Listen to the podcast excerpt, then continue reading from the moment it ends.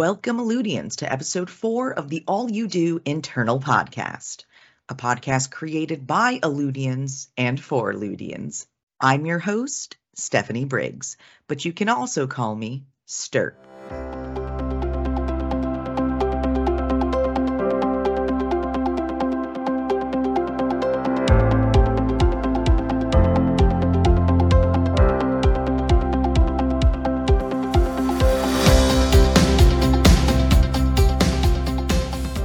Let's kick things off with our segment, Simplicity for Your Ears, your top news to use. Alludo's 2022 Performance and Compensation Annual Cycle launches today, November 14th. You can expect to receive an email notification from performance underscore notifications at adp.com. The self review component is everyone's first step, and you can find your important dates and timelines in the program calendar on the intranet and in your inbox. You'll be receiving an email from Scott with more details. Please note if you're concerned about these deadlines or competing business priorities, please reach out to your manager to discuss. We kicked off our Halloween and Dia de los Muertos, Day of the Dead celebrations with the 2022 Alludo Halloween Costume Contest, finally crowning our champion, channel account manager Cristina Gonzalez as Wednesday Addams. Check out her amazing costume linked in the podcast description. Cristina won a custom Alludo puffer jacket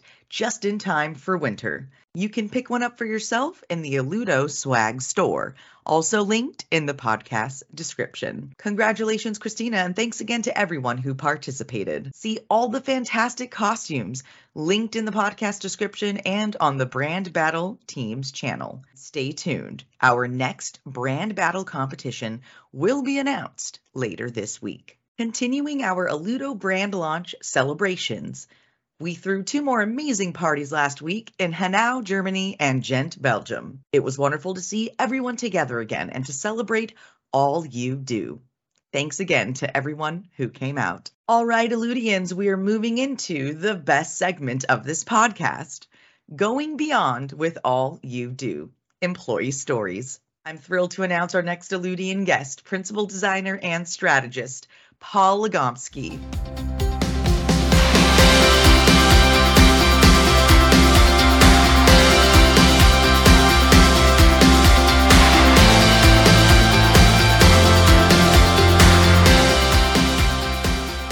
Thank you so much for having me today. Thank you so much, Paul. I look forward to it as well. Um, and I'm sure all the Alludians tuning in are also super excited to get to know you. Introduce where you're based out of and how long you have been with Alludo. Given the fact that I've been with the company so long, I might uh, accidentally call it Corel. Certainly it's Alludo now, right? I uh, kind of caught the bug, basically.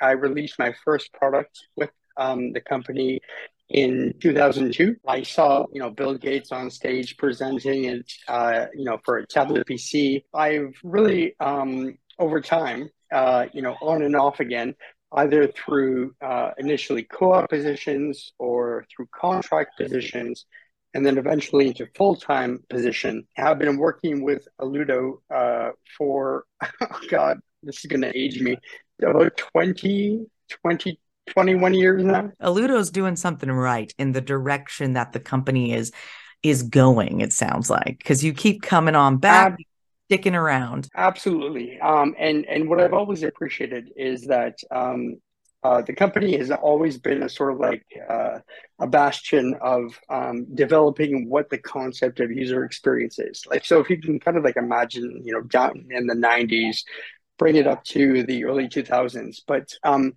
to to really kind of be like a formative uh, force, basically, uh, when it comes to understanding the the end users um, and and their their needs and their wants and uh, uh, and all their pain points and aspirations and dreams as well.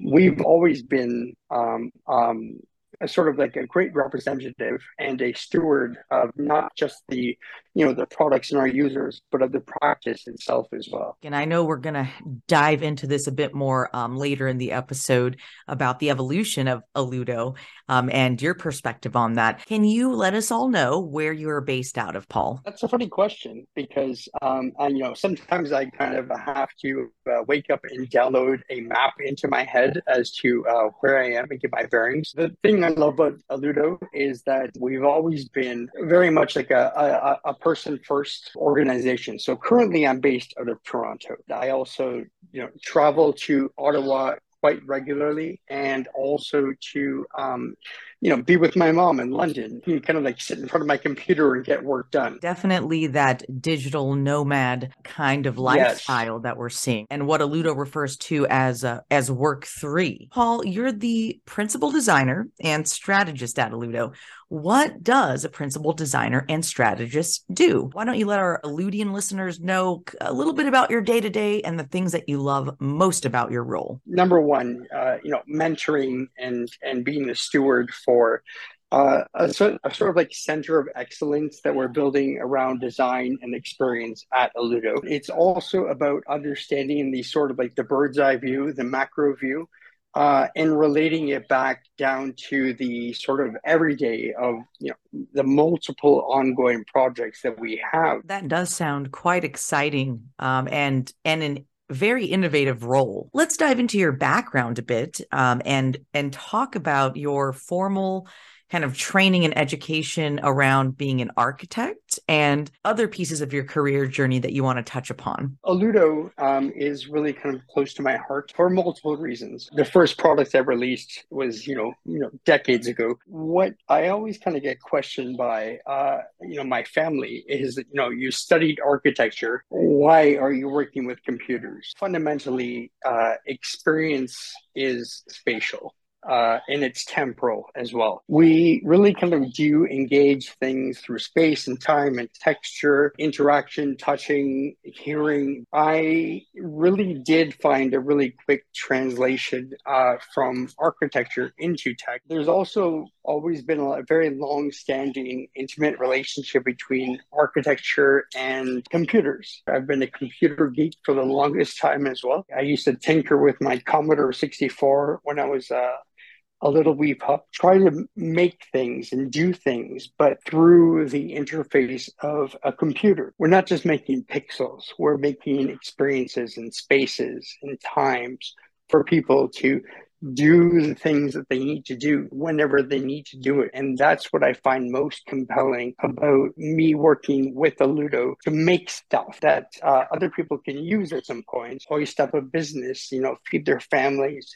or to find creative expression. That is very fascinating, Paul. Thank you for for sharing that. Let's talk a bit about the evolution that you've seen and experienced at Alludo because I think that's also pretty interesting. There's a lot of different types of um, employees uh, who are at Alludo, right? Alludians who just joined our last episode. Yes. We had a new employee, Diana Lemire, customer success manager super passionate. She came from Salesforce to Alludo just a month ago. How have you seen Alludo evolve over the last two decades? And what excites you about Alludo today and about being an Alludian today? I actually find the transformation of the company to be quite romantic in a way, in the classical sense. Number one, a diverse team that um, you know brings so much experience from so many diverse different places. Now that we have a new brand because i and i'm always going to pause here because i'm always trying to say Corel i still haven't shaken that bad habit to kind of really encapsulate what that entire end-to-end creative inspiration the delivery and you know production all these sorts of components together is what i find absolutely lovely that we finally embrace that in a single portfolio. There are transformations that are still occurring, but I love the new vision of all you do. This premise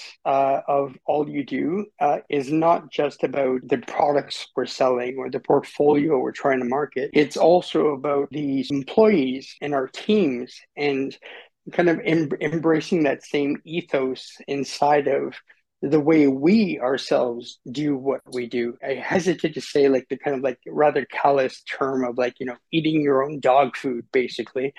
But to understand what that context is in terms of our customers and in terms of ourselves as as a business as a company as a team well i do have a, a phrase that you might like to use that's better than eating your own dog food and that phrase is drinking your own champagne so that is one well, i've heard well okay as long as you're paying that's all right and i do got to give you kudos paul as a, a marketing professional myself you've actually done a stellar job uh, right now in this podcast referring to Alludo as Alludo. And it's okay to absolutely look back and and talk about your perspective being with Alludo for the last two decades, right? And I know um, it was not always Alludo. So you've been kudos to you, especially being um, you know on the design team because in marketing, you're 100% right. That's something that we're our ears are always perked, right? yes, of course, yes. Can you share your thoughts on what you believe the future of design and strategy hold for us? So this is uh, can get a little bit complicated. As people, we kind of have certain things that we cling to, or thought methodologies, or premises, and this sort of stuff that we you know, use to engage our world. A ruler will draw a line, and that's just the way it is. But the point is how you start to engage the ruler. One of those adages I, I really cling to is this uh, uh it's a two by two matrix of time and space. Uh, but really, it's on the other axis, it's whether it's simultaneous or deferred. And we've started to kind of see how our communications and our work really starting to break down of where the expectations around time and space are, are necessary. Whether that's having same time, same space, on on a whiteboard together with the team or whether that's you know comments that are left in other documents you know authored by other people over a different time zones i'm actually kind of uh, intrigued by um, I don't want to talk about like, you know, AI or, you know, ML and this kind of stuff, but this idea of like automation and facilitation of how things that would have been kind of arduous before through either repetition or, uh, you know, broken tool sets and these sorts of things, um, how these are kind of getting facilitated now uh, through um, you know basis of like systems and standards and automated tools. Um, i think we have something interesting happening here whether you know for better or for worse uh, in the creative community as well um, where you can ask a computer to generate you an image now. Uh, and what does that mean? What does it actually mean? Is it is it generative in the sense that the job is done, or is it generative in the sense that it ignites that creative spirit that we have? To wrap things up, I know that you stated that you call yourself a pragmatic dreamer.